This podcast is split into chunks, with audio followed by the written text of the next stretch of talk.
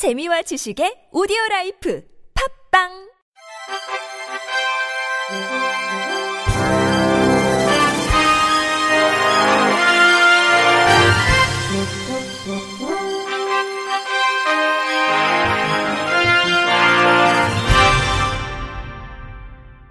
청취자 여러분 안녕하십니까? 10월 16일 화요일 KBS 뉴스입니다.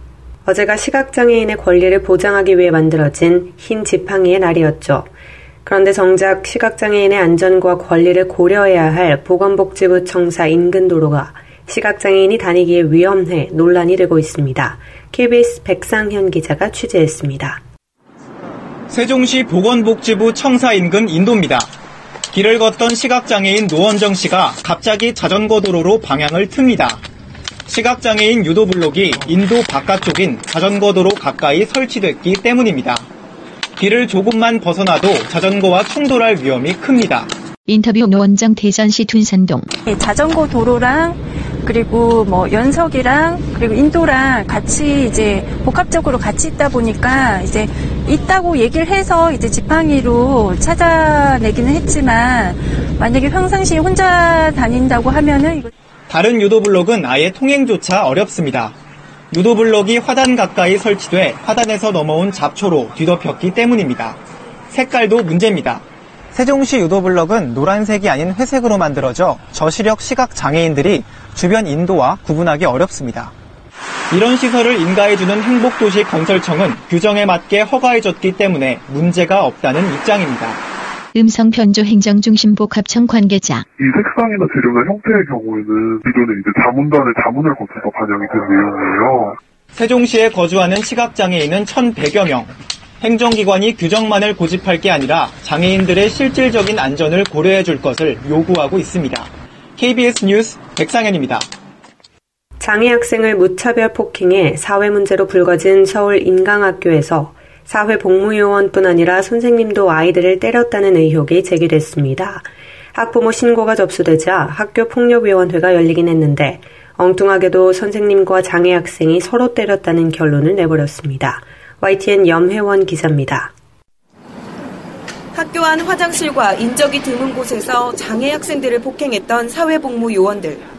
이들은 학교에 제출한 진술서에서 평소 교사들이 하던 대로 따라했다고 밝혔습니다. 학부모들도 평소 교사들이 장애 학생들을 제대로 돌보지 않았다고 주장했습니다. 음성 변조 피해 학생 어머니. 선생님들이 그렇게 우리 아이들을 귀하게 여기지 않고 우리 아이들을 무시하고 괄시했기 때문에 공익들은 그대로 보고 배웠을 거라고 생각합니다. 공익들을 탓하기 전에 저는 선생님들을 탓하고 싶습니다. 실제로 얼마 전 이 학교에는 아이가 교사에게 맞았다는 학부모의 신고가 접수됐습니다. 장애가 있는 아이지만 집에 돌아와 당시 상황을 그림 일기로 그려 부모에게 알렸습니다. 하지만 해당 교사는 도리어 자신이 장애 학생에게 폭행을 당했다고 주장했고 학교 측은 쌍방 폭행으로 결론 내고 아무런 조치도 하지 않았습니다. 비단 이 사례만이 아닙니다. 인강학교의 관선 이사는 그동안 수차례 교사들의 만행에 대해 교육청에 감사를 요청했습니다. 수업 시간이나 현장 학습 도중 아이들을 사회 복무요원이나 학부모에게 맡기고 이탈하거나 아예 수업을 무단으로 하지 않은 경우도 있었습니다. 인터뷰 이승헌 인강재단 이사장. 교사들의 문제를 저희가 이미 6월, 7월을 거치면서 확인하고 있었기 때문에 사실은 교육청에 이것과 관련한 감사를 요청드린 바 있었습니다. 하지만 번번이 돌아온 답은 학교장 재량으로 해결하라는 것뿐이었습니다. 인터뷰 조승래 더불어민주당 의원. 학교장이나 교감을 파면 해임하는 등 문제가 심각한 학교의 경우에 그걸 어떻게 학교장의 재량으로 돌려보낼 수 있겠습니까? 그거는 교육청이 내지는 교육지원청이 직권으로 확인을 해야 될 사안이라고 생각하고 있습니다. 결국 사회복무요원의 장애학생 폭행은 밖으로 드러난 빙산의 일각일 뿐이며 장애학생들의 특수성을 감안해 교육당국이 전수조사에 나서야 한다는 지적입니다. YTN 염혜원입니다. 서울시는 지난 11일 오후 2시 서울 글로벌센터 9층 국제회의실에서 장애인 인권 증진 2기 기본계획 수립 시민공청회를 열었습니다. 장애인 인권 증진 2기 기본계획은 서울특별시 장애인 인권 증진에 관한 조례에 따라 5년마다 수립되는 것으로 향후 5년간 서울시 장애인 인권 정책의 기본 방향을 제시하고 그에 대한 추진 과제를 마련하는 인권 분야의 청사진입니다. 서울시 복지재단은 정책 목표 성과 지표로 서울시 장애인 의무 고용률 목표치 100% 달성, 지하철 전 역사 엘리베이터 100% 설치, 거주시설 장애인 탈시설 지원을 위한 자립생활주택 100개소 지원 등을 제시했습니다. 현명희 서울시 복지재단 연구위원은 일기 기본계획에 대한 공무원, 장애인 당사자, 부모 등 다양한 집단으로부터 의견을 수렴해 구축했다며 의견 조사 결과 효과성이 가장 높은 사업으로 이동 접근 사업이, 중요도와 시급성이 가장 높은 사업으로는 장애인 일자리 사업이, 향후 확대할 사업으로 피해자 지원 사업이 각각 꼽혔다고 전했습니다. 이에 대해 박경석 전국 장애인 차별철폐연대 상임공동대표는 예산 없는 계획은 허구라며 2기 기본 계획에 예산 확보 계획은 담겨 있지 않은 점을 비판했습니다. 양승미 남서울대학교 사회복지학과 교수는 특히 기본계획의 주요 정책 사업 계획을 열거하다 보니 중앙정부에서 진행하는 증복되는 사업이 많이 보인다며 이를 실제 추진한다고 했을 때 서울시와 중앙정부가 어떻게 역할 분담을 할지 구체적 계획도 함께 제시돼야 한다고 지적했습니다. 서울시 관계자는 공청회를 통해 나오는 의견을 수렴해 12월 서울시 장애인 인권증진위원회 심의를 거친 뒤 기본 계획을 확정한다며 내년 1월 최종 기본 계획을 발표할 예정이라고 말했습니다. 제34회 전국 장애인 부모대회가 지난 13일 경남 창원체육관에서 열렸습니다. 이번 대회는 박성호 경상남도 행정부지사, 김지수 경상남 도의회 의장 등 내빈과 전국 80여 개 지부의 장애인 가족 및 시민 4천여 명이 참석했습니다. 일부 행사는 비바 챔버 앙상블, 비비추 합창단의 식전 공연, 유공자 표창, 감사패 증정, 부모님께 드리는 감사액을 낭독, 결의문 채택 순으로 진행됐습니다.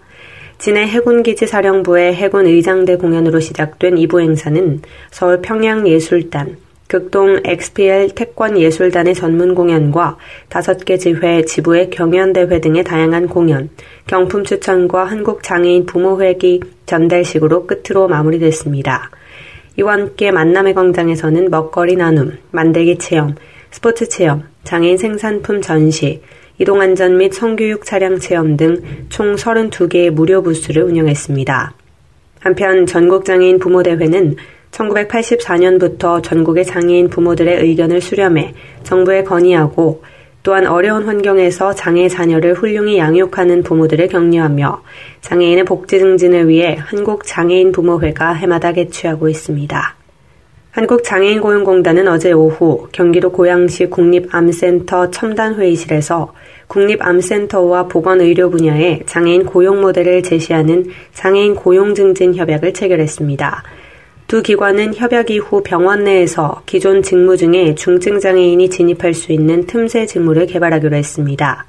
또한 공공병원 장애인 훈련 프로그램을 통해 직장 적응 후 장애인 채용이 이루어질 수 있도록 추진키로 했습니다. 국립암센터 이윤숙 원장은 공단과의 협력을 통해 병원의 특성상 장애인 고용이 어렵다는 선입견을 깨고 장애인과 비장애인이 함께 일하는 일터를 만들어 공공기관으로서의 책무를 다할 것이라고 말했습니다.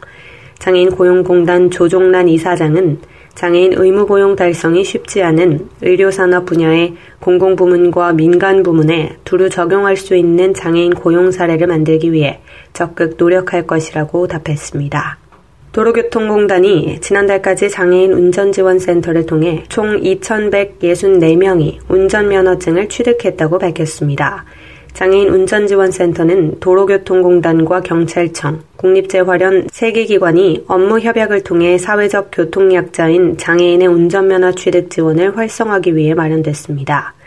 지난 2013년 부산 남부 운전면허 시험장을 시작으로 지역 접근성과 형평성 등을 고려해 전남과 용인, 강서, 대전, 대구, 인천 등 7개 운전면허 시험장에서 센터가 운영되고 있습니다.